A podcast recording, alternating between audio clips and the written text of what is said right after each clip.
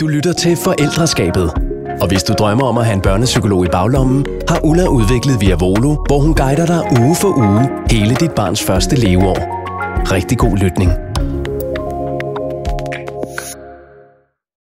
Jamen, først og fremmest vil jeg sige velkommen til jer to, tak. Pernille Thomsen og Charlotte Bjerregaard. Jeg har inviteret jer, fordi at I er fagpersoner, der arbejder sammen tværfagligt omkring børn, overbelastede børn, og så selvfølgelig også deres forældre, vejleder dem bedst muligt.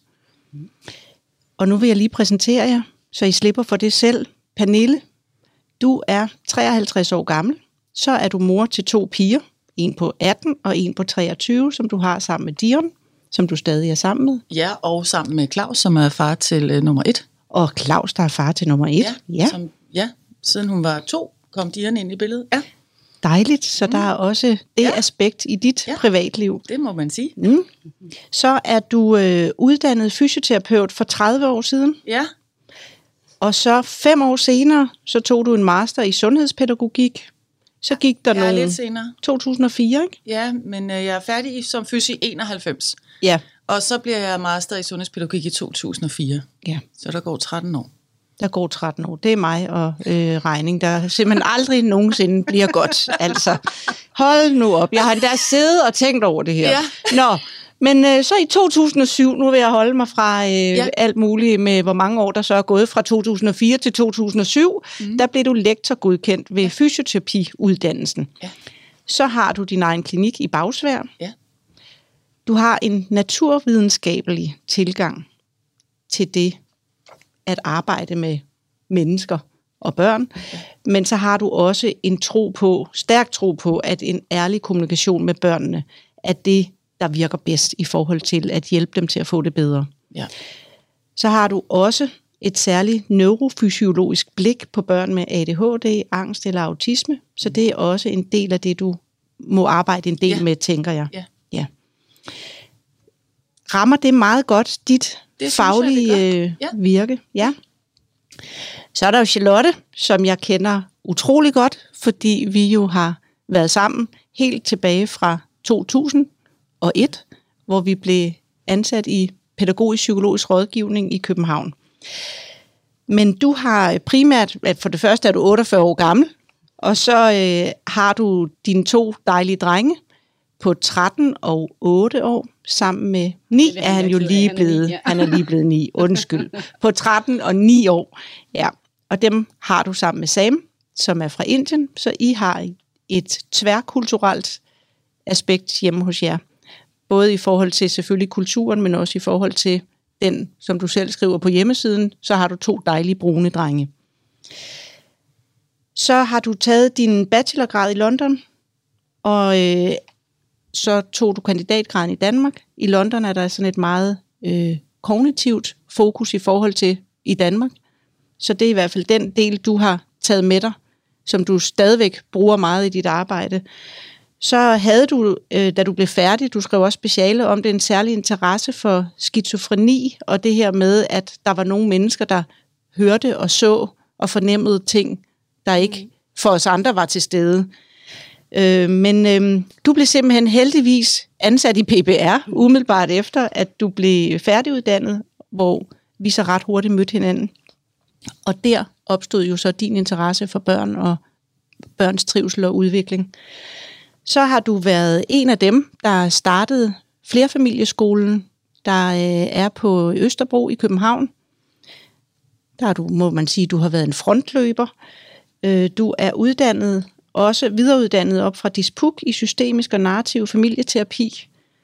Og så er du også børnesagkyndig ved retten, og så vidt jeg lige kunne regne mig frem til, så har du faktisk været det i 13 år. Ja, det må være rigtigt. Ja, og er også nu udnævnt til børnesagkyndig dommer. Ja. Ja. Det område kommer vi ikke ind på i dag, men det er bare for at fortælle lidt om dig. Så har I to mødt hinanden.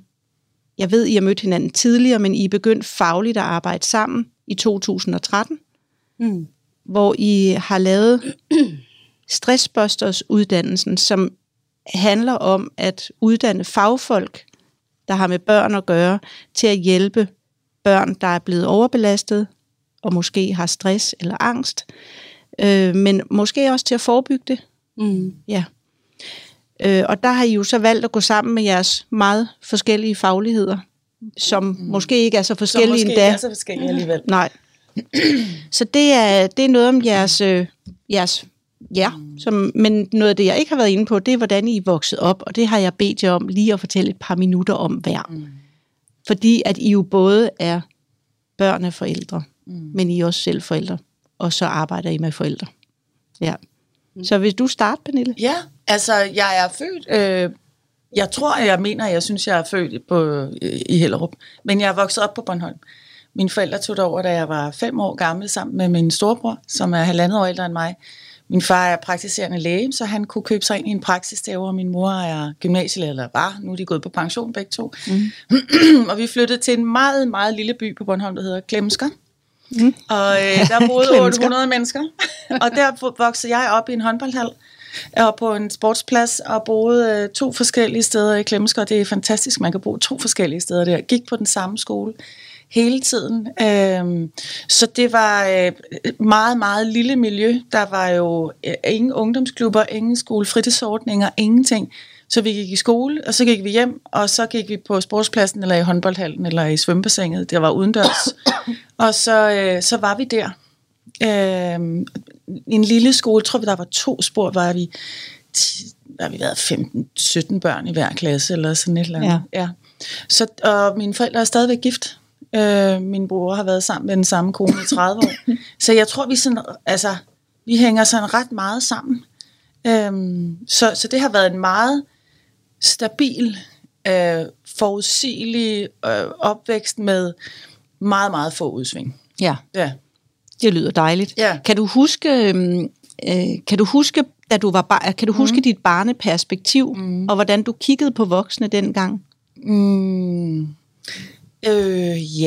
Nej, egentlig ikke, hvordan jeg kiggede på voksne. Jeg tror mest, det har jeg aldrig fået et spørgsmål. Nej. Hvis jeg kiggede på voksne, jeg tror bare, de var sådan nogle, der ordnede ting. Ja. Altså, de var der, og de ordnede ting, og de sørgede for, at ting fungerede. Så jeg tænkte, at voksne, ja, det var sådan nogle, der havde styr på tingene. Mm. Og ordnede det. Og så kunne jeg så ligesom tosse rundt inde i de rammer der, som nu passede. Ja. Og havde du noget, da du selv skulle have børn, for det vender vi lige tilbage til om lidt, men havde du noget, hvor du ligesom tænkte, det her, det skal jeg ikke gøre for eller med mine børn, eller det her, det skal jeg bare bringe videre, altså fra dine forældre? Altså helt sikkert en stabilitet vil jeg gerne bringe videre, og så forlader jeg min ældste datters far efter 2 år, så det var jo ikke så godt, altså det var i hvert fald ikke det, jeg havde tænkt, der skulle ske, men det var det, der skete, og rykkede sammen med Dion, som jeg har været sammen med i 20 år nu, så jeg fandt den der stabilitet, som jeg gerne selv ville have, og gerne selv ville tilbyde mine børn, og den opmærksomhed omkring det at være sammen med mine børn, altså at være den stabile voksne, som har styr på tingene, det tror jeg var noget af det, jeg ville rigtig gerne tage med. Give dem den sikkerhed, at I kan altid komme hjem. Det er lige meget hvad, så kan I altid komme hjem, og sådan er det bare. Ja. Jeg tror, det var noget af det, jeg mest tog med. Om der var noget, jeg ikke tog med... altså som et bevidst valg? Et bevidst valg. Nej.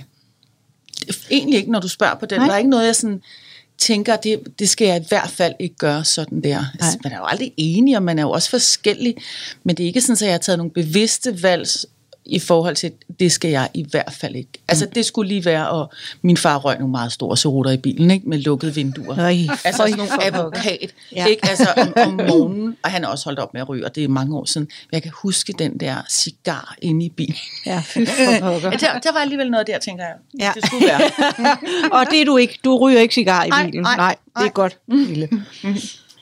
Og hvad med dig, Charlotte? Hvordan er du? Jamen, jeg har vokset op også i sådan en typisk kernefamilie med far og mor og en søster, der er 2 år ældre, og vokset op i Nordsjælland i Trørød med nogle forældre. Min mor arbejdede deltid hele min barndom, indtil jeg blev, tror jeg, 13-14 år eller sådan noget, så hun var jo altid hjemme der klokken 12, tror jeg, hun havde fri. Altså, det lyder fuldstændig vanvittigt i dag, men det tror jeg faktisk, hun havde. Så hun var hjemme og med en hund og sådan meget trygt... egentlig om meget gode... det, jeg mest husker fra min barndom, om børnehave og sådan noget, det er sådan gode veninder, og det at spille rundbold på vejen, og altså, vi boede sådan et parcelhuskvarter. Så kommer vi til skolen, så var det ikke helt så sjovt mere. Altså, så jeg tror, jeg var... Altså, jeg tror ikke, jeg lavede ballade i de små klasser, men jeg var Rasmus modsat. Altså, jeg synes, det var kedeligt at gå i skole. Ja. Jeg synes, det var... Jeg havde en meget skrab, sådan ældre dansklærer i de første klasser. Og hende kunne jeg slet ikke med. Nej. Altså, og hvad for en rolle havde dine forældre i forhold til det? De var meget på min side. Nå, dejligt. Og det var jo dejligt. Så fik vi en ny lærer, tror jeg, i 3. 4. klasse eller sådan noget, sådan en ung, eller yngre, jeg tror ikke, han var specielt ung egentlig, men han måske været 40 eller sådan noget, en mandlig lærer, som var sjov, og hvor man kunne noget, og, altså, som var helt anderledes, så blev det lidt sjovere. Så skiftede jeg skole efter 6. klasse, det vil sige 7. kom jeg i skole ind i København, fra at have været det der meget beskyttede nordsjællandske, hvor... Hvis man ikke får en hest i første skæve, så er det synd, eller far ikke har en Porsche, eller sådan noget. Det synes jeg selvfølgelig også var dybt uretfærdigt, fordi jeg var også red, og når alle andre fik en hest, ville jeg også have en hest. Så det var måske meget sundt at komme ind på en skole inde i byen, og lære, at der folk kommer fra forskellige steder, og lære at klare, altså kunne bevæge sig rundt og sådan noget, kunne alle de der ting selv. Det var jeg super glad for. Det var også et meget andet fagligt niveau. Så det var fint. Altså det synes jeg var meget sjovt. Og så var det jo også en skole, hvor man... lærte at ryge og drikke og alle de der ting, man ikke må. Så, men altså, jeg husker egentlig sådan min barndom så meget, jamen nogle forældre, som var der meget, og lavede mange ting sammen. Vi tog rigtig meget ud at rejse, og lavede alle mulige sjove ting. Jeg lavede enormt meget sport, jeg red og spillede håndbold og dyrkede atletik, alt muligt forskelligt. Så jeg synes egentlig, når jeg sådan tænker på det, så har det været nogle rigtig gode år, særligt efter det der skoleskift. Altså det var fedt at komme væk fra den der verden. Det gør selvfølgelig, at jeg ikke kender nogen fra altså det område, jeg er vokset op i. Dem har jeg jo ingen kontakt med i dag, men jeg kender en masse rundt omkring i resten af byen, skulle jeg til at sige. Så. Og er der noget, du ligesom har besluttet aktivt, du vil tage med dig, som selv at være forældre for dine børn jo, og noget du måske aktivt har tænkt, det skal ikke med? Ja, altså jeg har tænkt rigtig meget over, at jeg gerne vil give mine børn det samme, som jeg har haft med det her med at rejse meget, og samtidig også have den der meget trygge base med, ja, ikke fordi jeg kommer hjem kl. 12 hver dag, men jeg går op i at komme hjem og være til stede for mine børn, også selvom de har travlt med alt muligt andet, og deltage i deres sportsaktiviteter, og tage ud og se håndbold, og at de nu spiller de håndbold begge to, men hvad end de havde lavet, så skulle jeg nok have været med. Jeg har også været ude og se fodbold i regnvejr. Og, altså. Ja. Så ligesom deltage i det. Så på den måde jo. Og altså have de der snakke hele tiden. Følge med i, hvad de laver. Hvad synes de er spændende. Også når det er computerspil, som absolut ikke interesserer mig. Det jeg ikke vil tage med, og som jeg sådan virkelig har tænkt meget over, det er, at jeg har haft en far med et stort temperament. Jeg har også selv temperament. Men virkelig tænkt over den der med at råbe højt og skælde ud. Det sker en gang imellem, men virkelig tænkt over, det er ikke rart, altså, og det skal de ikke. Altså, de skal ikke opleve den der råb og skrig og ballade, og, altså, ikke fordi det har præget vildt meget, men det har helt klart været en del af det, som jeg ikke vil have. Ja, det er en god beslutning. Ja. Og tror du på, Charlotte, at man kan forberede sig på at blive forældre? Hvis nu du lige skruer tiden tilbage til før du fik børn. Altså jeg havde i hvert fald god tid til det, for vi var langt om at få nogle børn, som vi gerne ville have. Så vi havde mange år til at glæde os. Jo, altså jeg tror da, man kan godt forberede sig mentalt. Jeg tror ikke, man kan forberede sig reelt, fordi man ved jo ikke, hvad det er, før man sidder med det der lille barn. Men der er også nogle ting, man måske godt kan. Altså for eksempel kan jeg huske, at alle sagde til mig, bare vent, når du får det der barn, så har du lyst til at gå hjemme i et år, og bare nu som det er. Det vidste jeg bare, det ville jeg ikke. Altså... at det bliver idioter, jeg skal ikke gå hjem i et år. Altså, og bare nus. Og det havde jeg heller ikke lyst til, da han så kom. Og hvordan tog folk imod det? Det fik jeg utrolig meget kritik om. Og sagde, skal du arbejde nu, og hvem skal så passe mig til? Hans far. Ja. Han er der jo ligesom os. Ja. Og Sam ville jo da også rigtig gerne have barsel. Så vi delte det med dem begge to, og vi har haft et halvt år hver. Og det har været dejligt. Altså. Og det synes jeg faktisk er en vigtig ting at gøre, men det var ikke velanset i nogle af de mødergrupper, jeg var i. Og det tror jeg faktisk fuldstændig stadigvæk, det forholder sig sådan, så det er da rigtig rart, du siger det højt, så andre, der måtte have det på samme måde, kan genkende sig selv i det. Ja. Så det tænker jeg, sådan nogle ting kan man måske godt vide, så er der rigtig mange andre ting, man ikke kan vide. Men der var ting, I ligesom havde prøvet at tage stilling til inden, og prøvet at have som rettesnor, når I så fik jeres barn. Ja. Ja, jeg synes, der var mange ting, vi havde talt om. Så kan man sige, så er der alt muligt praktisk, så har man alle mulige idealer om opdragelse, som måske ikke helt kommer til at fungere på den måde, man havde tænkt sig. Eller, altså, men jeg synes, at vi havde talt om mange ting med, hvad var det, vi gerne ville give de børn, og hvorfor var det vigtigt, og altså... Så det, jeg synes godt, man kan forberede sig, og man kan i hvert fald tage nogle snakke med hinanden, altså med den partner, man nu vælger at få børn med, og sige, hvordan går vi til det? Hvad er det, vi gerne vil give for nogle værdier, og hvordan gør vi det i praksis? Altså. Og hvad synes du er det sværeste ved at være forældre? Hvad har været, og måske er stadigvæk det sværeste? Altså, der har nok været nogle ting. Der har dels været det at få 2 brune børn, har været en udfordring, som jeg ikke var klar over ville være en udfordring. Det var måske meget naivt, men det havde jeg faktisk ikke forestillet mig i dagens Danmark ville være vanskeligt. Det var forfærdeligt. Men det har helt klart været et issue, og er det jo fortsat, og bliver det sikkert også i de kommende år nu. Den ene jo ved at være teenager, og tænker, han vil sikkert møde en masse ting. Så det at tøjle mit eget temperament og mine egne idealer i det, og ikke altså kunne være mor uden at blive... hissig, vred, altså når folk er racistiske og dumme at høre på. Og selvfølgelig også klæde ham på til at kunne klare sig, eller dem. Så det har været en udfordring. Så tror jeg, det at blive forældre gør jo også, at man bliver sårbar. Og at man, for mig har det også helt klart sådan betydet, at mit temperament er kommet tilbage. Altså det der med, hvem kan gøre en allermest rasende, det er jo dem, der er allertættest på, og det er helt klart mine børn. Så det der med at opleve sig selv fuldstændig, altså tænke, jamen det, hvordan kan man blive så vred, altså og så irriteret på nogen, som man samtidig elsker helt vildt, ikke? Ja. Så det synes jeg har været, og så er det selvfølgelig en udfordring, logistik til daglig, men det synes jeg, altså det lærer man jo stille og roligt, men det har det selvfølgelig været at få hverdagen til at hænge sammen, og alle de der sådan forpligtelser. Så. Tak. Og hvad med dig, Pernille? Ja. Du må måske også godt lige sige lidt om du tror på, at man kan forberede sig på at blive forældre.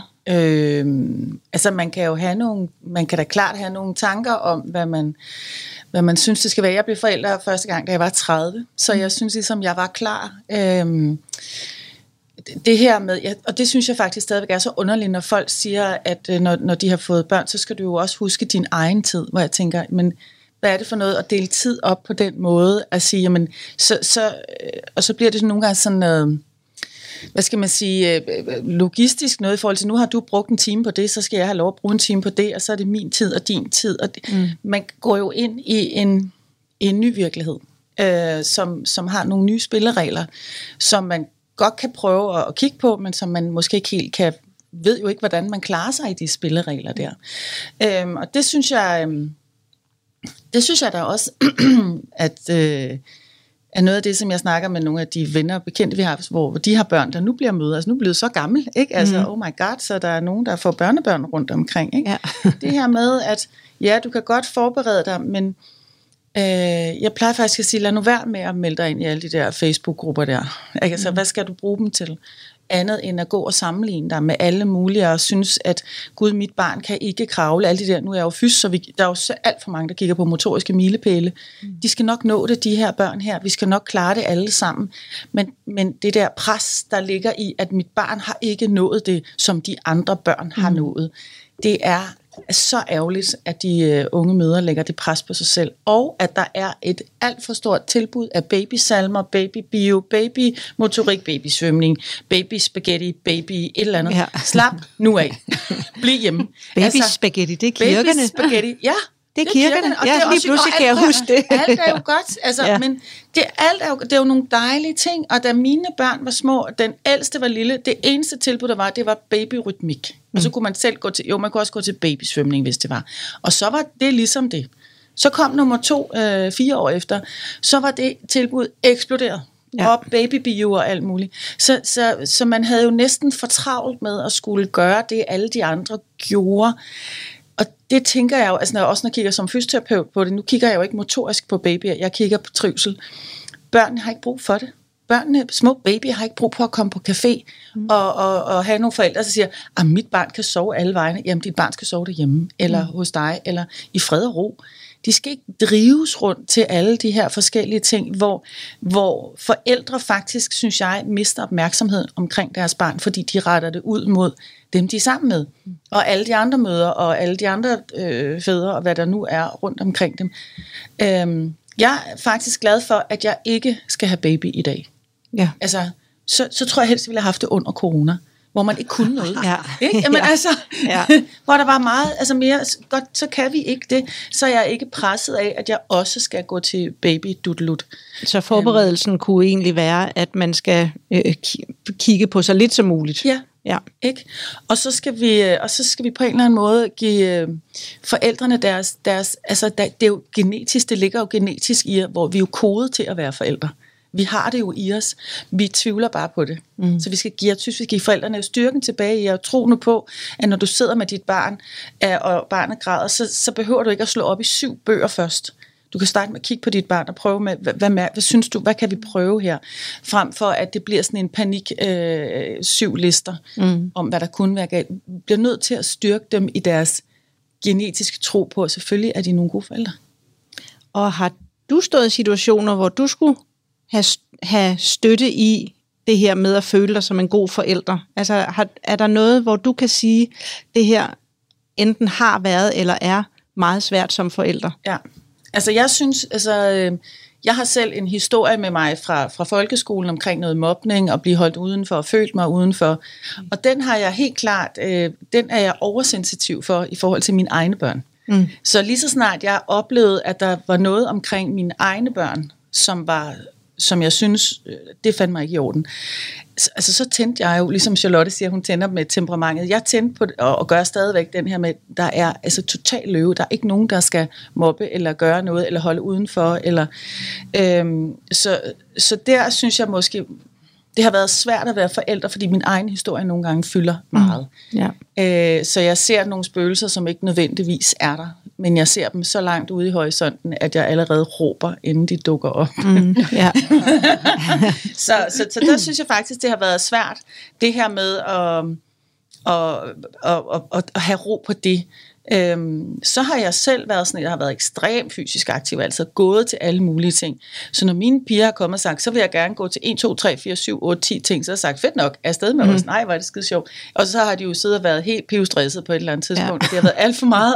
Og jeg har bare tænkt, det er da bare skide sjovt, fordi der har jeg en anden historie med mig. Ja. Så det her med at bringe min egen historie med og prøve at holde den lidt i ro. Hvem er det, der får adskilt dine behov fra deres behov? Ikke? Altså, og kigge på, hvad er det, de har lyst til. Og mine piger er meget forskellige. De er fuldstændig fantastiske på hver deres måde. Meget forskellige. Så det er jo også det her med, hvordan man sådan bliver... Ja, hvordan man agerer i det. Og så har jeg engang fået at vide, at jeg var en dårlig forælder. Og det var, da jeg var højgravid og var startet på mit masterstudie. Og jeg havde Alberte på det tidspunkt, der var 3 år gammel. Og jeg startede på mit masterstudie med en stor mave, og så kom der en medstuderende og sagde, at jeg var en dårlig mor, fordi jeg havde et lille barn, og jeg var højgravid, og hvad jeg havde tænkt mig at skulle gennemgå et studie på 2 år, og være på barsel og føde, og der blev jeg fandme sur. Ja. Og var det din første reaktion, det var at blive sur? Jeg blev fandme sur. Sådan. Ja. Og så min anden, altså måske var jeg tror min første reaktion var, at jeg skal kraftedme vise dig. Ja. Så holdt hun op, så kunne hun ikke klare det, og jeg kan huske, hvordan hun så ud, og jeg ved, hvad hun sagde, og jeg ved, hvor hun kom fra. Altså, den har indprintet sig, den der, ja. At hun synes, at det kunne jeg simpelthen ikke tillade mig, og jeg var en dårlig mor. Og så klarede jeg det, og det var helt klart med den i nakken, at det skal du kraftedme ikke sige. Og så hedkaldte jeg kavaleriet, som min svigermor, hun stod inde på universitetet hver gang, der var forelæsninger, og kom ind, så jeg kunne amme Frida og ud og være sammen med, så kunne hun være sammen med farmor. Det synes jeg er en god mor. Ja. Det synes jeg også, Pernille. Ja. Nu bevæger vi os lidt over til jeres fagområde. Jeg tror faktisk, jeg glemte at sige i præsentationen af dig, Charlotte, at vi jo, at vi to har fuldtids ad, og vi først de der 6 år i PPR, og så har vi jo lavet en praksis sammen, familiepsykologisk praksis, som vi så har haft i 15 år. Ja. Men nu handler det om jer to og jeres samarbejde, og Måske lidt i forlængelse af det, Pernille lige var inde på med alle de tilbud, der er, og du siger, at du er glad for, at du ikke skal have børn i dag, medmindre det lige havde været under corona. Så kunne jeg tænke mig at spørge dig, Charlotte, hvad ser du som den største udfordring for forældre, og dermed jo også for alle de børn, der er i dag, i det samfund, vi har i dag? Hvad er det for nogle familier, du møder, og hvad er det for en udfordring, du ser? Ja, og hvis jeg sådan lige skal, det er jo relaterbart til netop det, vi laver her, og det vi to, altså både det, du og jeg laver, Ulla, ja, og selvfølgelig også det, jeg laver sammen med Pernille. Altså det handler om, at vi møder rigtig mange familier, hvor der simpelthen er alt for meget fart på. Hvor far og mor begge to har fuldtidsjob, det er der ikke noget galt i, det kan man godt med børn også, men måske også forældre, som ud over at have et fuldtidsjob, og måske endda også et karrierejob, hvor man skal ud og præstere noget særligt hver dag, så også skal lave en Ironman, eller også lige skal være med i 4 grupper på vejen og i sportsklubben, og hvad man nu ellers kan. Så er man måske også lige forældrerepræsentant, og så skal man også lige... Og det bliver sådan en verden, hvor jeg oplever forældre, som er maks presset i deres hverdag, og hvor mange af de børn, som jeg møder, både når Pernille og jeg har dem, og når jeg har dem i familiepsykologisk praksis, så møder jeg børn, som kommer ind og nærmest ikke har noget fritid, hvor de ikke skal noget. Og det er jo dejligt, hvis det er ting, man gerne vil. Men det skal nærmest skemalægges, om der er plads til en legeaftale. Altså, sådan skulle det helst ikke være at være barn. Og så er der i øvrigt også en skole, jo, som er baseret på, nu har jeg lige selv siddet til skolehjemsamtaler med begge to. Og det er jo helt godnat med national test med danske, altså nu kan jeg ikke engang huske de her ord, men i anden klasse bliver det, altså... Ja, det var ikke klimatosse, men det var et eller andet fuldstændig vanvittigt langt ord, som de skal sidde og dele op. Altså, dansklæreren var så flad og grin og tænkte, nej, de skal dele det op i 3 forskellige ord. Han sagde, det var fuldstændig grotesk. Ja. Altså, og min søde lille Salomon der på 9 år, som klarer sig fint i skolen, helt som han skal, kommer hjem og siger, mor, jeg kunne slet ikke finde ud af det. Læreren siger, så du har faktisk klaret det rigtig fint. Men hans oplevelse er, det var helt håbløst. Fordi de der test er fuldstændig åndsfagt struktureret, og det er jo bare et eksempel, men det er det der med, at man hele tiden skal præstere. Eller da Santino var lille, lav lige en præsentation af noget, der betyder noget for dig i 0. klasse, lille PowerPoint. Jeg skal vide, hvem der lavede det PowerPoint. Det var ligesom mig. Ja. Altså, fordi jeg kunne sgu da ikke lave et PowerPoint dengang. Altså. Så det der med, at de skal præstere på alle mulige parametre. Og Santino er jo 13, og han skulle lave det i 0. klasse, så i hvert fald i alle de år har det allerede været i gang med at...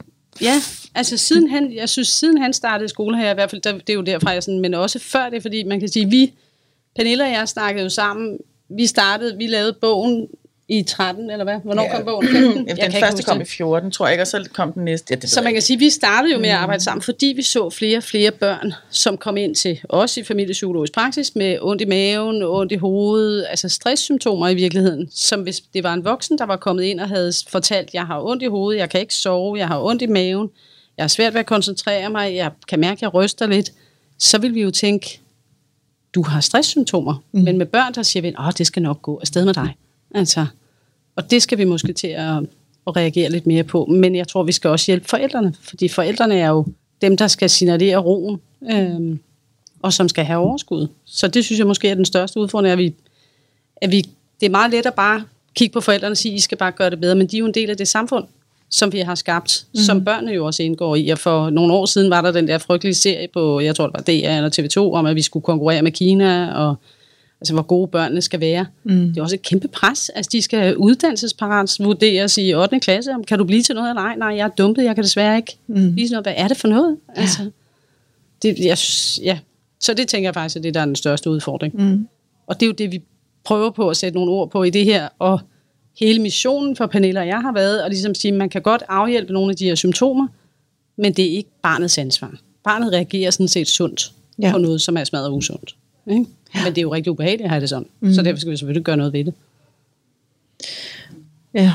Og i forlængelse af det, Pernille, så kunne du måske overtage lidt og fortælle lidt om, hvordan er det så, I kan hjælpe børn og forældre i de situationer, som Charlotte lige har ridset op her. Ja, altså, og grunden til, at Charlotte og jeg jo arbejder sammen, det er jo, at man kan jo ikke skille krop og hoved ad. Altså, det går jo ikke, og der er jo længere tid, vi har arbejdet sammen, jo klogere er vi jo også blevet på, hvad det er for nogle områder i hjernen, hvor vi virkelig har fælles interesser. Altså, fordi når når man oplever stress, når kroppen oplever stress, så er det jo en fysiologisk reaktion, ikke? Og det er noget af det, som jeg snakker med børnene og familien om, det er, hvad er det for en fysiologisk reaktion, hvad er det for noget soma, du mærker, psykosomatik, hvad er din soma, hvor Charlotte er psyko, og jeg er soma, og så bliver det sjovt nok til psykosomatik, altså. Og det her med at spørge ind til, først og fremmest, hvad er det for nogle symptomer, du har? Og der siger børnene jo tit, jeg har ondt i maven. Ja. Altså ondt i maven er jo numero uno. Jeg har ondt i maven, jeg kan ikke sove om natten, jeg har kvalme, jeg er bange for at kaste op, jeg ryster, jeg kan ikke koncentrere mig, jeg bliver så hurtigt vred, jeg skal tisse hele tiden. Og når man sådan begynder at liste alle de somatiske symptomer op, så er det, at man kan derfra gå ind og sige, det her er jo ikke noget, børnene bilder sig ind. Det er ikke en historie, de finder på. Vi kan forklare hver evig eneste symptom ud fra neurofysiologi. Vi kan gå ind og sige, jamen når du oplever det her, så starter det, der hedder dit sympatiske nervesystem. Så starter dit nervesystem, og så bliver der udskilt adrenalin i din krop, og det kan du mærke. Det kan vi alle sammen mærke, når der pludselig sker et eller andet, der er farligt, eller spændende, eller overraskende. Så kan vi mærke det her adrenalin-rush. Men når det bliver ved, og ved, og ved, så begynder der også at blive udskilt kortisol, og der begynder at blive udskilt en masse ting i kroppen, som gør, at så er det ligesom en speeder, der sætter sig fast. Så mister vi blodtilførslen til maven. Og når der ikke kommer blod til et organ, så begynder det organ at brokke sig. Ikke? Altså, og der kommer ikke blod til maven, ordentlig blodtilførsel til mavetarmsystemet, når vi er stresset og presset. Der kommer heller ikke ordentlig blodtilførsel til hjernen, så vi kan heller ikke tænke os ordentligt om. Hjertet begynder at slå meget hurtigere, vi kan ikke rigtig få vejret, vi kan ofte føle kvalme. Så alt det er koblet op på det, der hedder det autonome nervesystem. Og det er det, jeg prøver at fortælle forældrene og børnene i forhold til, hvad er det, du kan mærke? Hvornår kan du mærke det? Hvornår får du ondt i maven? Altså hvis børnene siger, det går godt, det går godt, det går godt, så skal jeg have matematik. Så kan jeg næsten ikke få vejret. Okay, godt, der tænder så dit lille nervesystem. Ikke? Så det der med at sige, de skal lære deres nervesystem at kende. Og det er så der, hvor man kan sige, jeg går så ind og snakker med dem om, okay, hvordan kan vi berolige nervesystemet gennem kroppen? Og så siger jeg, og så skal du snakke med Charlotte om, hvad er det ved matematik, der er så farligt? Fordi det er også vigtigt, at vi er to forskellige faggrupper. Fordi når jeg hører fra børnene, der sker jo tit det, når vi sætter kroppen i spil, så kommer ordene. Altså, så begynder der at ploppe små ord ud af dem. Og nogle af dem, jeg fanger dem alle sammen op, men mange gange siger jeg også, det er det der, du skal snakke med Charlotte om. Det er det, hun er verdensmester i. Det der med, hvorfor du får den i maven, når du skal have matematik. Eller tanken om, at jeg skal over, det skifte weekender for skilsmissebørn. Wow, mand, det giver ondt i maven. Og det er det, de skal snakke med Charlotte om. Jeg skal lære dem at forstå, at det er din krop, der fortæller dig, at jeg kan ikke lide det her. Og så er det vigtigt, at du siger, jeg kan ikke lide det. Ja. I stedet for, at du siger, jeg suger den bare ned i maven, og så glemmer jeg det bare, og så siger jeg bare, okay, men jeg har simpelthen ondt i maven, jeg kan ikke sove. Det er det, du skal sige. Så hele tiden den her med, hvad er det, kroppen fortæller? Hvordan kan vi få sat nogle ord på det, og hvad kan vi så gøre noget ved det? Kan vi hjælpe børnene og familierne til at finde vej igennem det? Og det handler jo rigtig meget om at få familier til at arbejde bedre sammen. Ja. Så de ikke ligger og kaster bomber hen over hovedet på børnene. Eller. Så der er så mange ting i det. Hvis jeg må sige en ting med, der interesserer mig lige i øjeblikket, så er det spejlneuroner. Ja. Det her med, at vi spejler hele tiden. Børnene kan jo se. Vi er jo smækfyldt med spejlneuroner op i hjernen alle sammen. Hvis børnene kan se mor og far, som simpelthen ser så vrede ud, men de siger, alt er godt. Så kan de jo godt se og fornemme med deres spejlneuroner, alt er ikke godt, men du siger det godt, der er noget galt. Hvorfor siger du det ikke? Så det her med, at børn spejler hele tiden, det skal vi være opmærksomme på. Så det kan godt være, at vi siger noget, men gør noget andet, og det opfatter de lynhurtigt. Så jeg snakker i øjeblikket meget om spejlneuroner. Ja. Og måske kunne jeg godt tænke mig, I stadigvæk ud fra dit faglige perspektiv, ja. Hvad i forhold til forældrene, hvad kan de konkret gøre for deres børn, når de er blevet overbelastet? Jeg er med på, at nogle gange handler det jo ikke om det derhjemme, nogle gange handler det om skolen, eller om børnehaven, eller fodboldholdet, eller noget helt sødtende.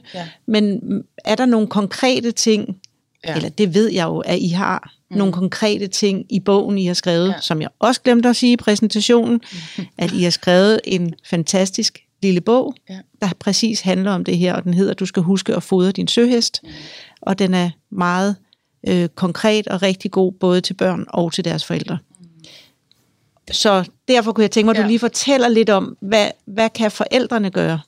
Jamen altså, Der er jo flere ting, de kan gøre. Altså over hos Charlotte handler det jo rigtig meget om struktur, og det er at aflaste frontallapperne, så det siger hun sikkert noget om. Ja, præcis. Det, ja.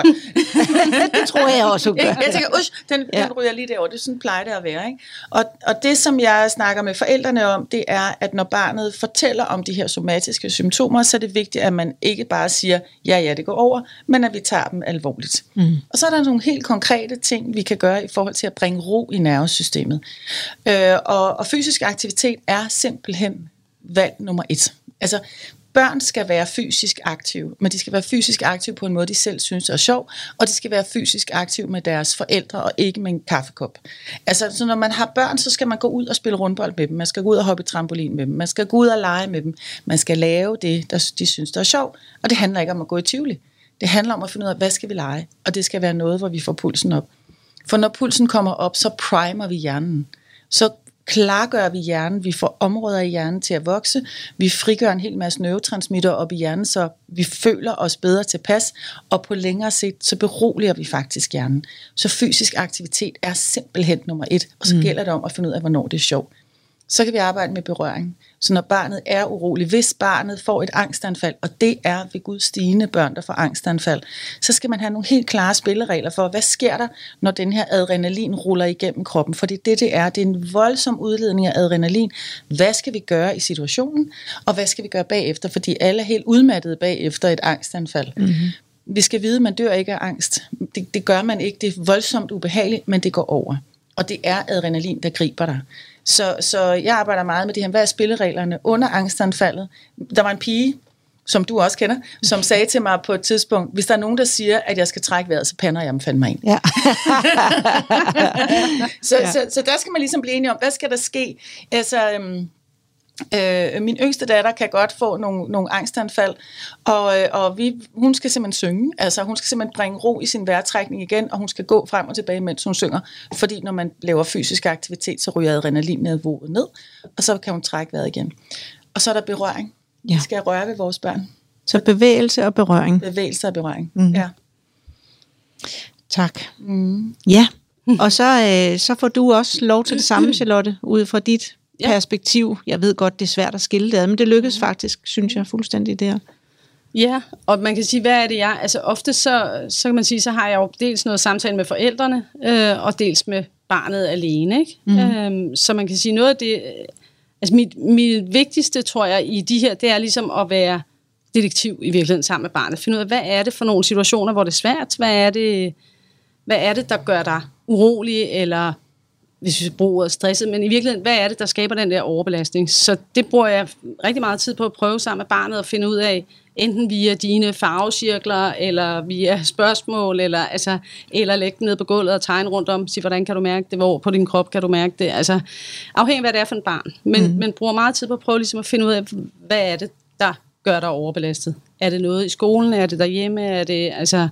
Så du stille og roligt tager du følelsen for barnet ud af barnet, så de på en eller anden måde kan det sammen med dig blive klogere på sig selv. Så vi ligesom kan prøve at kigge på det lidt begge to og sige, hvis vi nu begge to kigger på det her, hvad er det så egentlig, der er svært?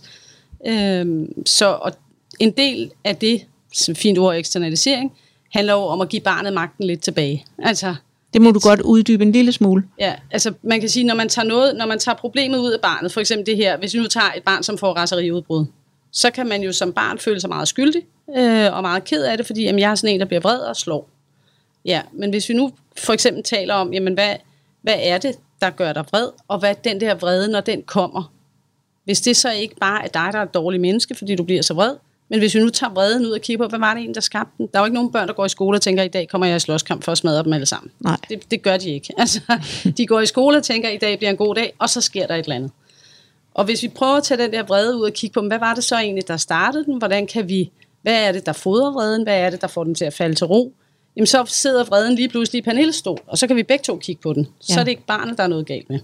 Det er det, der med et fint ord hedder eksternalisering. Mm. Så det gør jeg både med barnet og med forældrene i øvrigt. Men det er sådan en ting, det er en måde at gå til det på, ikke? Hvis det nu var det handlede om. Men meget af tiden går med at være detektiv i virkeligheden, sammen med barnet, finde ud af, hvad det er. Også med forældrene jo. Hvad er det her går ud på? Når vi ligesom er nået frem til det at finde ud af, hvad er det, der stresser, overbelaster, hvad er det, der fodrer de her symptomer, som vi ser, jamen så handler meget af mit arbejde egentlig om at hjælpe forældrene med at finde ud af, hvad kan I gøre? Hvordan kan I blive, hvis vi skulle bruge dine ord, bedre piloter, altså tydeligere piloter, hvis vi, og jeg nogle gange siger piloter, og nogle gange siger jeg, hvordan kan I gøre det lettere for børn? Vi ved, at struktur, det her med at lave ugeplaner, for eksempel, hvem skal hvad, hvornår, hvem er hjemme, hvornår, et ret simpelt greb, men som rigtig mange forældre jo ikke gør, fordi de har dem oppe i hovedet. Men børnene kan jo ikke se dem, når de er oppe i hovedet. Så det her med, at man bliver tydelig som forældre og siger, at jeg har styr på det, jeg ved præcis, hvad vi skal. Det kan være en hjælp. Det er det for mange børn. Det er også en hjælp for mange børn, hvis der er nogle klare rutiner. Det kan være en god rutine om morgenen. Det kan være en god rutine om aftenen. Ofte er morgenerne i mange familier der, hvor det kan gå galt, fordi der skal man jo ud af døren, og man er måske lidt presset, man har ikke lyst til at gå i skole, eller der er et eller andet, der er svært. Jamen, hvis man så også har travlt oveni, og madpakken ikke er smurt, og mor og far løber forvirret rundt, jamen, så bliver det jo en dårlig morgen. Altså. Fordi, hvordan er det at være et menneske i krise, eller et overbelastet barn? Kan du sige lidt om det? Ja, hvad det er det, krise gør ved os? Det er jo det, jeg altid taler om, når jeg taler med forældrene, så taler jeg jo altid om det her med hjernen. Altså, hvad er det, vi kan, når vi er normalt fungerende i trivsel, når vi har det godt, og hvad er det, vi kan, når vi har det skidt, når vi er i krise? Og vi ved, at noget af det, som for det første så ved vi jo, at frontallapperne, altså den forreste del af hjernen, udvikles i løbet af barndommen og ungdommen. Så det vil sige, at børn har ikke en færdigudviklet hjerne. Det er vigtigt, at forældre ved det, og de ikke forventer, at børn skal kunne det samme som voksne. Børn har sværere ved at planlægge, organisere, strukturere, moderere følelser, altså styre, hvor vred og glad man bliver. Alle de her ting, det er sværere, når man er barn. Så det skal man have hjælp til. Derfor har man brug for sine forældre til at hjælpe. Så, og det sidder i det, vi kalder frontallapperne eller eksekutive funktioner. Så når man er i krise, så belastes de eksekutive funktioner. Det vil sige, at de fungerer dårligere, end de ellers ville gøre. Så børn, der er i krise, har faktisk meget dårligt fungerende eksekutive funktioner. De har også en dårligere arbejdsudkomst. Det er en del af eksekutive funktioner. Det her med, hvor meget kan man huske op i hovedet og bruge det til noget. For eksempel, hvad skal jeg i dag? Skulle jeg have idræt? Skal jeg have mit tøj med? Eller alle de her ting. Har jeg glemt min madpakke? Hvor min jakke? Alle de her ting. Så det taler jeg meget med forældrene om, det her med, hvad betyder det egentlig? Det gør også, at man har svært ved at koncentrere sig over i skolen. Man har svært ved at fastholde ting op i hovedet. Så det her med at tale om hjernen og eksekutive funktioner og frontallapper, det er noget af det, jeg gør rigtig meget med forældrene. Jeg gør det faktisk også lidt med børnene, for at fortælle dem lidt om, der er en god grund til, at du ikke synes, du kan huske lige så godt, som du plejer, eller at du bliver mere vred, end du plejer. Det er simpelthen fordi, den del af hjernen fungerer dårligere, når man er overbelastet. Og det er som regel en lettelse for folk at få det at vide, både børn og voksne, og også det her med, hvad kan vi så gøre ved det? Hvad er det så, der er brug for? Ja, så det er faktisk lidt i familie med, det kan være det en lidt underlig sammenligning, men med angstanfald, at der er en god forklaring på det. Ja, og her, det er det samme, de får at vide, bare omkring den hjernemæssige, ja, det er det andet jo også, men det her med, jamen det er normalt at have det sådan, når man er i krise, kalder jeg det, men det kunne jo også være, når man er overbelastet, har angst. Præcis. Og for forældrene, der er det helt store, gode råd så, at du kan hjælpe dem til at forstå, hvorfor det er vigtigt med rutiner for barnet. Og hvorfor det er vigtigt at have en ugeplan. Hvorfor det er vigtigt, at forældrene bliver endnu tydeligere, endnu mere struktureret, end de ellers ville være. Og at børn, der har det sådan, ikke synes, at det er fedt med spontane aktiviteter, eller ikke synes, at nu skal vi bare lige gøre noget andet, eller det er fedt, at nu kommer naboen lige, og så spiser vi lige alle sammen. Eller, altså, det er ikke sikkert, at børn synes, det er fedt. De har måske mest brug for, at der i virkeligheden er lidt mere ro, eller at mor og far er lidt tættere på. Og oplever du, at forældre bliver presset af, nu er du selv forældre, det var du lige inde på med 2 skole-hjem-samtaler. Oplever du, at forældre bliver presset af vores system, hvis man skal sige det sådan, altså af skolesystemet? Eller er det et sociale mediepres, de lægger på hinanden? Hvor oplever du mest sådan presset over, for forældrene kommer? Forstår du, hvad jeg spørger om? Ja, og jeg sidder lige og tænker, altså jeg tror skolen mest, men jeg tror også, der er et pres i, ikke nødvendigvis sociale medier, men venskabsgrupper, eller altså det der med, jamen klarer mit barn så lige så godt, eller er jeg lige så god, altså får jeg nu også lige bagt den kage, eller får jeg nu også lige, altså det kan jeg da også selv kende, at jeg også tænker, jeg burde måske også bage en kage, eller jeg burde måske også lige, altså det er noget, jeg sgu ikke, eller altså, men jeg kan godt sortere det fra og tænke, det er noget, jeg er ikke en dårlig mor af den grund, men hvis jeg nu var mega presset, så er det ikke sikkert, at jeg kunne sortere lige så godt i det. Altså, så vil jeg måske blive ked af det, eller tænke, om jeg er også bare et dårligt menneske. Og det tror jeg, nogle af de forældre For det kan jeg jo også se på dem. Når jeg taler med dem, så kan jeg jo se, at så kommer tårerne, når vi sidder i den der samtale med, jamen det kan jeg ikke overskue. Mm. Hvor jeg tænker, nej, det kan jeg godt forstå. Og sådan som du har det, det er også det, dit barn ser. Mm. Det er godt, at du siger til mig, at det ved dine børn ikke, men det ved de godt. Altså, nu spejlneuroner. Eller hvad vi nu kalder det. Altså, det har vi så lige været på et kursus i, hvor vi har talt om, at det er måske ikke sikkert, at de eksisterer, men det... Lad nu det være. Det gør de så i fysioterapi. Den lader vi lige ligge, den diskussion. Men der er ingen tvivl om, børn kigger på deres forældre, kan se og kan fornemme, om man er i ro selv. Det går, at man siger, at jeg har helt styr på det, men hvis man ikke har det, så ved de det udmærket godt. Ja. Altså. Så hvad er din anbefaling der? For det vil jeg også have spurgt Pernille om før, men nu spørger jeg så dig. Ja. Hvis forældre er presset også. Ja, og måske bare lige at sætte nogle ord på det her med, for det har jeg også, nemlig også snakket med nogle af de andre, jeg har holdt podcast med, som er forældre. Det her, hvad skal de egentlig gøre, når de selv har det dårligt og er presset? Må de vise deres børn, at de har det, eller skal de lade som om? Hvordan skal man forholde sig bedst som forældre? Den helt optimale situation, når man har det skidt. Ja.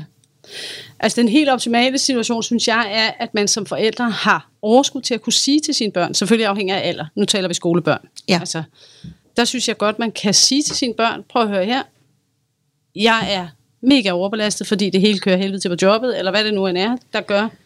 Så lige nu, i øjeblikket, er jeg simpelthen lidt en sur heks, der bliver irriteret over små ting, eller der er ikke lige så godt styr på det, men der er ikke noget at være bange for.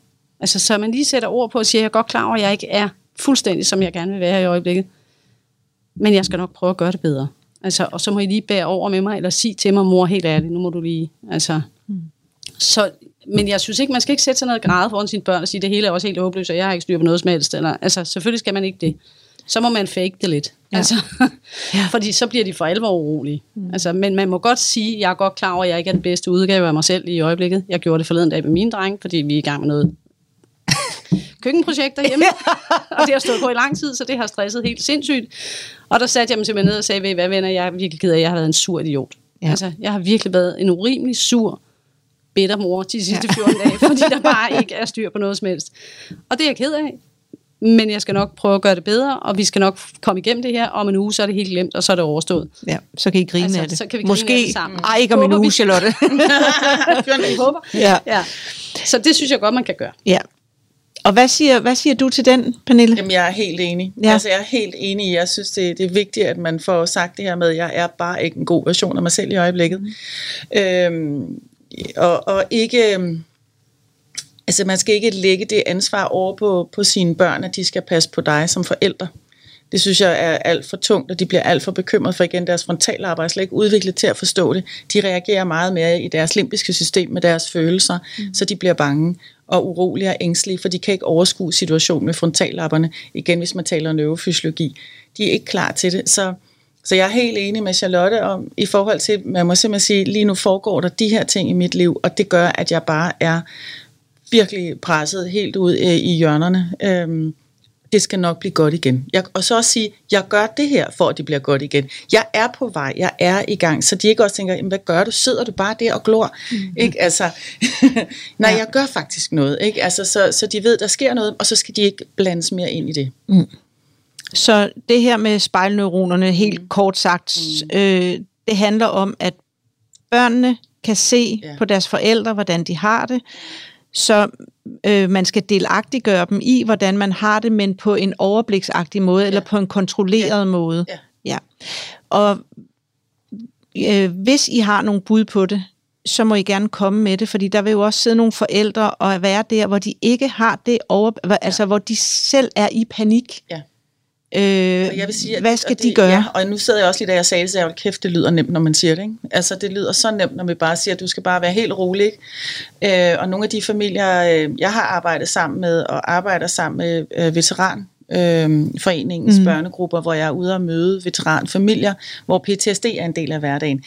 Altså, der kan jeg godt lade være med at sige sådan nogle her fancy-pansy ting, ikke? Fordi det er nogle helt andre spilleregler, der kører i deres familier. Så jeg vil sige det sådan, der må man virkelig gøre det så godt, som man kan.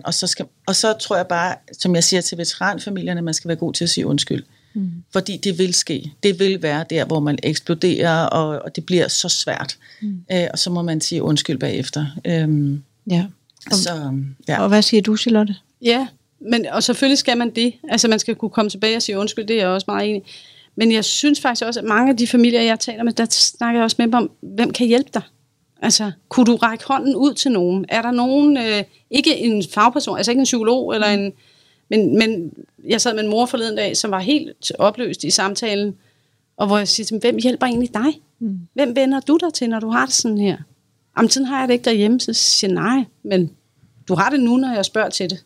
Ja. Så hvem kan hjælpe dig? Altså det her med, fordi det tror jeg faktisk, vi er blevet dårlige til. Altså i vores samfund. Vi er ikke særlig gode til at vise sårbarhed over for hinanden. Så det her med, at man lige kan række ud måske til en god veninde, eller en søster, eller en nabo, eller, altså, og måske også få meldt ud, eventuelt på de der tåbelige sociale medier. Jeg bager ikke kager i øjeblikket, for der er ikke styr på det. Eller, altså, eller meld dig ud af klasserepræsentantsgruppen, eller håndboldklubben, eller hvad fanden nu er. Sig, det kan jeg ikke. Ja. Altså, så det her med at finde ud af, hjælp forældrene også med at sige, hvordan sorterer du i, hvad der er vigtigt, og hvem kan hjælpe dig. Ja. Og så er det okay at købe en pizza. Ja. Altså, også selvom det ikke er god mad. Det må man gerne. Og det er en rigtig vigtig pointe, synes jeg. Jeg fortæller det jo også nogle gange, når jeg holder foredrag, at der, hvor jeg har stået med håret i postkassen allervoldsomst i hele mit liv, det var, da jeg fik nummer 3, og jeg blev alene. Da han var 5 dage gammel, så stod jeg med en på 5 dage, en på 4 år og en på 7 år.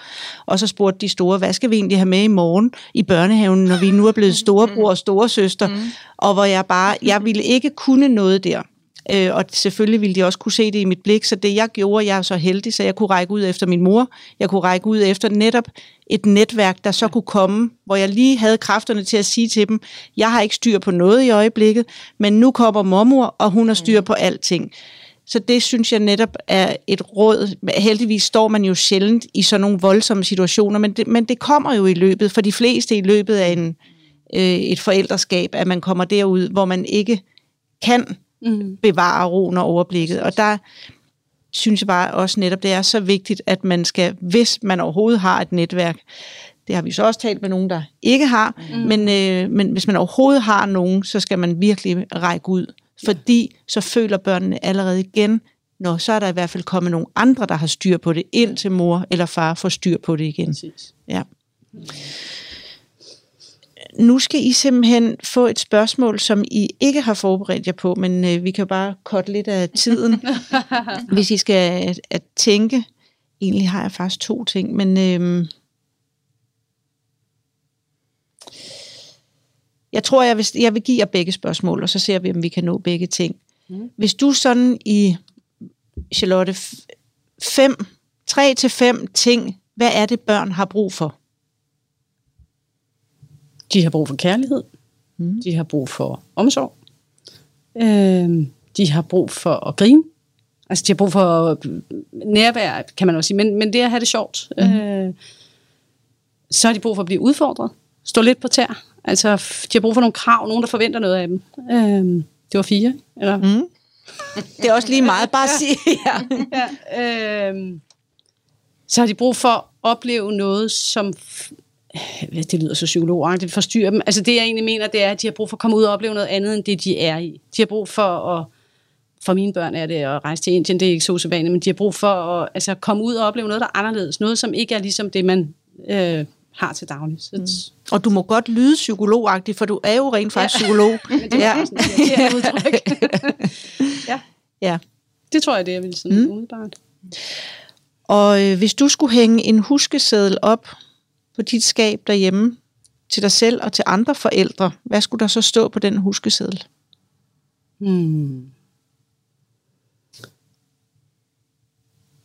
Husk at kramme dit barn hver dag. Det tror jeg ikke, jeg behøver at skrive. Det tror jeg, mine børn synes, jeg gør.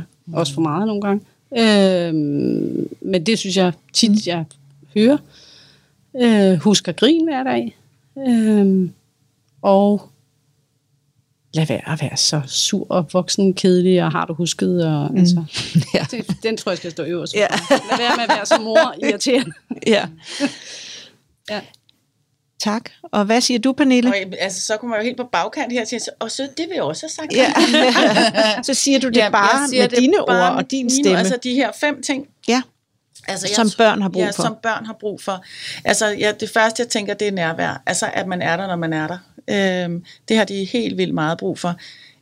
Jeg tænker også, man har virkelig brug for at være fjollet. Altså, det hele er bare sådan lidt gak og løjer og sjovt. Og som du siger, Bob, man skal ikke være så voksenkedelig alt sammen. Så det synes jeg også, de har brug for. Og så er jeg jo fys, og jeg tænker fysisk aktivitet. Vi skal ud og lege. Og vi skal ikke bare, vi må også gerne sidde og spille computer, det er ikke det. Men vi skal finde glæden ved, at hvad skal vi lege? Og tage med sine børn. Hvad skal man sige? Jeg plejer nogle gange at sige, at man skal alliere sig med sine børn, ikke? Altså, man skal også tro på dem, når det er svært. Man skal også tro på dem, når de kommer hjem og fortæller et eller andet, og var det ikke også tarveligt? I stedet for at sige, men du har nok også selv en aktie i det. Den synes jeg er så irriterende, altså hvis man får den stukket i snotten med det samme. Ja. I stedet for at sige, okay, hvad skete der ud fra dit perspektiv? Tro nu på dem. Så man skal tro på dem på mange måder. Og Pernille, det der med at lege, der har jeg for eksempel været sådan en forælder, der var virkelig dårlig til at lege. Ja. Har du nogle idéer til, fordi det ved jeg, du kan, brede det lidt ud? Hvad kan leg også være, udover at man sidder og siger, så var du den, og så var jeg den, og så løber vi. Altså, jeg ikke lege. Nej. Jeg er virkelig dårlig til at lege sådan nogle rollespilsleje. Jeg er virkelig også dårlig til at lege med Barbie. Jeg taber hurtigt lysten, og jeg er også dårlig til at spille spil. Ja. Det er jeg faktisk dårlig til, at spille spil. Men jeg synes, jeg har været god til at hoppe trampolin, for eksempel. Ja. Og jeg har været god til at lave pudekamp, og jeg har været god til at danse, og sætte noget mega høj musik på, og ikke tage mig selv så alvorligt. Altså... Ja, cykle en tur ned og købe en is. Ja, så der var lidt idéer til, hvor det ikke ligesom er leg, men hvor det er rigtig meget af bevægelse og fis og ballade. Ja. Og hvis du skulle hænge en huskeseddel op på dit skab til dig og også til andre forældre, hvad skulle der så stå på den? Men altså, det lyder så corny på en eller anden måde, men den her med, jeg elsker dig uanset hvad. Altså, du skal tro, altså er der uanset hvad. Det tror jeg, det er sådan eksistentielt noget, man har brug for. Og så har jeg en lampe nede på min klinik, hvor Andreas Aalbjerg har lavet en sang, hvor der står, tro mig, lyset vender tilbage, for i morgen er det også en dag. Så selvom det har været en svær dag i dag, så bliver det en dag igen i morgen. Så går det sikkert godt i morgen. Så det her med, at jeg elsker dig uanset hvad, og så bliver det også en dag igen i morgen.